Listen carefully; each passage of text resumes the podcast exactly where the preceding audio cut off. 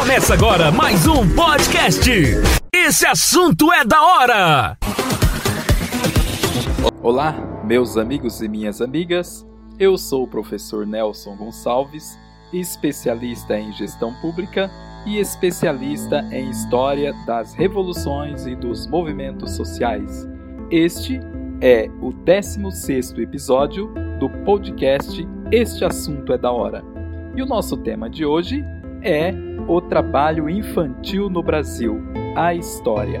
Já que nós estamos no mês de junho e hoje é comemorado internacionalmente o Dia de Combate ao Trabalho Infantil. Portanto, bem-vindo, bem-vinda a partir de agora o trabalho infantil no Brasil. O trabalho infantil no Brasil se define por toda atividade laboral desenvolvida por pessoas com idade inferior a 16 anos, seja ele remunerado ou não. Dados do IBGE do ano de 2015 mostram que cerca de 2 milhões e meio de crianças e adolescentes entre 5 e 17 anos trabalham no país. As atividades mais comuns são o trabalho doméstico, a agricultura, a construção civil, os lixões e até o tráfico de droga. A causa do trabalho infantil no Brasil se resume por diferentes fatores. O uso da mão de obra infantil tem como objetivo o lucro, pois as crianças costumam ganhar menos que os adultos. No entanto, existe uma questão cultural e histórica expressa em bordões antigos. Por exemplo, é melhor criança trabalhar do que roubar. Mas o trabalho infantil está presente no imaginário popular brasileiro. Afinal, o filho de uma pessoa escrava já nascia nesta condição no nosso país. Por isso, nos acostumamos a pensar que uma criança pode exercer um trabalho por mais pesado que seja. Outra ideia muito estendida é que aponta o trabalho infantil como alternativa para evitar que as crianças entrem no mundo do crime. A solução, contudo, é a oferta da educação no modelo integral, a assistência médica preventiva e curativa e ainda o acesso ao lazer, ao esporte e atividades culturais. No Brasil, onde ocorre o maior número de trabalho infantil? Eu respondo para vocês. Os estados da região sul e sudeste, pasmem vocês, os mais ricos do país são os líderes na exploração do trabalho infantil conforme dados do IBGE. A maioria dos casos de exploração foi registrada pelo IBGE em São Paulo, seguido de Minas Gerais e Bahia. A prática é elevada, por exemplo, também no estado do Paraná, Rio de Janeiro, Santa Catarina.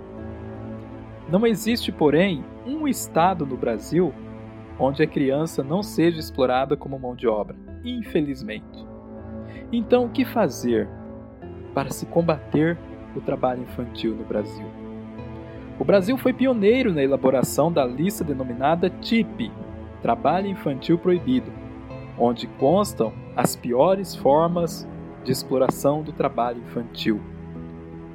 São elas a agricultura, a exploração florestal, a pesca, a indústria extrativista, a indústria do fumo, a indústria da construção civil, o trabalho infantil doméstico e etc. Eu mesmo, esse que vos fala, professor Nelson Gonçalves, participei no ano de 2009, se não me engano, na capital de Curitiba, no Paraná, na capital do estado do Paraná, em Curitiba, melhor dizendo, de um acordo entre o Ministério Público do Trabalho e diversas cidades do Brasil, onde constava as piores formas de trabalho infantil. E lá eu pude participar ativamente das discussões sobre o trabalho infantil e assinar um termo de conduta para a mudança em diversos municípios do estado do Paraná. Portanto, também ratificou a Convenção número 182 da OIT, Organização Internacional do Trabalho, que proíbe a atividade laboral para crianças e condena a prática como trabalho infantil doméstico. No país, a convenção foi regulamentada pelo Decreto 6.481 no ano de 2008. A proteção ocorre porque a criança e o adolescente ainda são pessoas em formação e não devem ser submetidas a atividades que limitem o seu desenvolvimento pleno. O trabalho, além de limitar o crescimento infantil, impede o acesso à educação e a redução das diferenças sociais. Portanto, em nada ajuda o trabalho infantil no desenvolvimento da criança. No caso do trabalho infantil doméstico no Brasil, o nosso país foi signatário da Convenção 182, aquela que falei há pouco, que foi efetivada em 2008. Lá está comprovado que tal atividade submete a criança à exploração sexual, abuso físico, isolamento social e psicológico.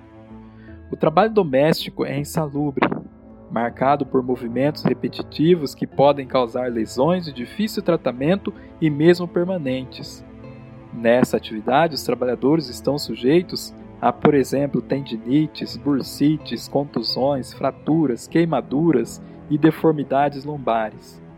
O compromisso do governo brasileiro é eliminar do cotidiano infantil as atividades até o ano de 2025. Infelizmente, um objetivo que está longe de ser alcançado. Portanto, meus amigos e minhas amigas, Aqui o apelo que se faz neste dia 12 de junho de 2021 é que nós possamos dizer não ao trabalho infantil. O lugar de criança é na escola e o brincar é um direito de toda criança.